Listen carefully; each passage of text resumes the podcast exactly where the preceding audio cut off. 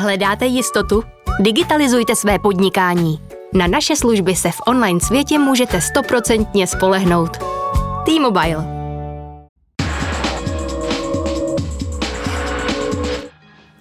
Kvůli dlouhé nemoci musel odejít z banky a tak začal trénovat psy. Nejdřív netušil, zdali se vůbec uživí. Dnes má za sebou práci s více než tisícovkou klientů a se psy 130 různých plemen. Co všechno můžeme psa naučit, jak mu být dobrým parťákem a jsou některá plemena nebezpečná? O tom všem budu mluvit s profesionálním trenérem psu Robertem Zlochou. Dobrý den. Dobrý den. Dá se starý pes naučit novým kouskům? určitě, určitě dá. A nejstarší pes, kterého jsem měl na lekcích, měl 17 let a tam to šlo skutečně pomalu. Ale měl jsem třeba 13 letého pejska, který měl 13 let a jeden problém, konkrétně separační úzkost a problém s odloučením a povedlo se nám to vyřešit. Takže je to stejně, jak dá se říct, u starých lidí a že může to jít třeba trošičku pomaleji, ale vlastně i osmdesátník se může naučit eh, klidně nový eh, cizí jazyk. Mhm. No a trénujete teda v takových eh, situacích více psy anebo lidi, jejich majitele? A určitě více lidi. Více Protože lidi? vlastně ale ten trénink, aspoň tak, jak ho chápu, nebo tak, jak ho dělám, je o tom, že ten člověk potřebuje vytrénovat toho svého pejska do života a měl by se mu stát parťákem.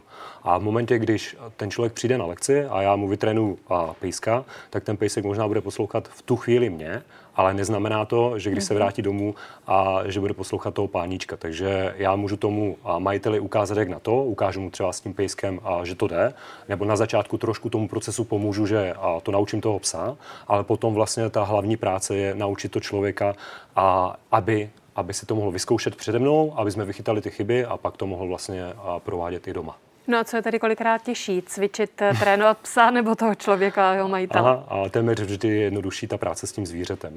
jak to? Jak se to, jak se to vysvětlujete? Ha, dobrý to zvíře dotaz. asi instinktivně reaguje. A protože ten člověk, a ten pes je daleko víc závislý na tom člověku, na tom našem prostředí. A ten člověk vlastně má své potřeby, má svou práci, a partnera, dejme tomu, kamarády, chodí ven a tak dále a vlastně má nějaký představy třeba z dětství o tom, jak to má vypadat ten život se psem. A okolí na něj tlačí tím, že prostě tvůj pes by měl být vychovaný nebo tvůj pes by neměl být tak vychovaný.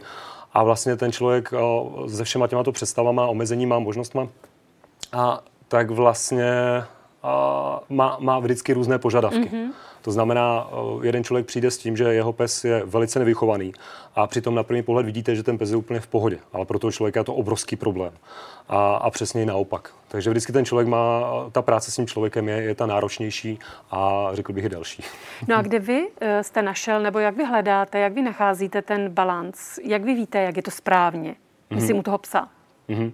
Teďka co přesně myslíte? Co, co Z hlediska eh, toho, jestli ten pes je nedochovaný anebo převychovaný. Kde je ta správná mes, jak vy hledáte a kde je vlastně to, to správně? Mm. A je to vždycky kombinace právě mezi mnou, psem a trené a, a tím majitelem. To znamená, majitel má nějaké představy, a, které, kterým chci vít vstříc, pokud jsou reálné.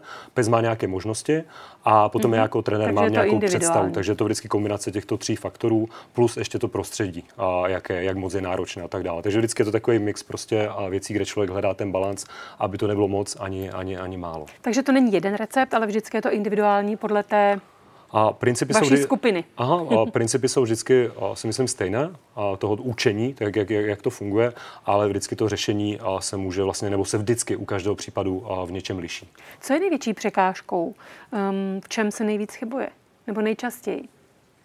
A nejčastější chyba, kdybych to řekl na straně lidí, a tak je to často stoprocentnost, a což znamená to, že mnoho lidí a chce od svého psa, aby byl stoprocentní. Aby přijde s tím, že jejich pes by měl mít stoprocentní přivolání, stoprocentní chůzi u nohy, ale vlastně ta stoprocentnost to je nějaký mýtus, nějaký ideál, ke kterému Ani člověk se snaží. A přesně tak, a to je přesně ono. A že vlastně my nejsme nikdy stoprocentní, máme své dny, kdy prostě jeden den a jsme, jsme skvělí, příjemný a druhý den jsme na zabití. A vlastně stejně tak to mají psy. A pokud člověk má to očekávání, že by chtěl od toho psa, aby byl stoprocentní, tak většinou to končí spíš zklamáním, protože ty očekávání se nenaplní. A, a nebo je to naopak, a, že ten člověk buď vyžaduje všechno stoprocentně od toho psa, anebo naopak může být problém, že vyžaduje od sebe tu stoprocentnost a potom si klade na vinu, že v některých situacích to nezvládl. Mm-hmm. A, takže ta stoprocentnost vlastně u těch lidí a, může být velice, a, jak kdyby, častá překážka.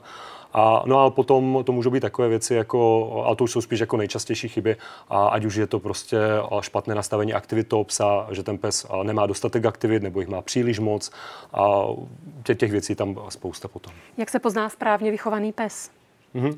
A zase je to hrozně individuální. A to znamená, když budu žít někde a, za městem, a o, můj pes na mě bude skákat a nebude skákat na nikoho jiného, anebo bude skákat i na známé, kterým to nevadí, a tak vlastně já můžu považovat za vychovaného psa, a protože... Tady Daniela Drtinová. Chci vám poděkovat, že posloucháte naše rozhovory. Jestli chcete slyšet celý podcast, najdete ho na webu dvtv.cz, kde nás můžete i podpořit a stát se členy DVTV Extra.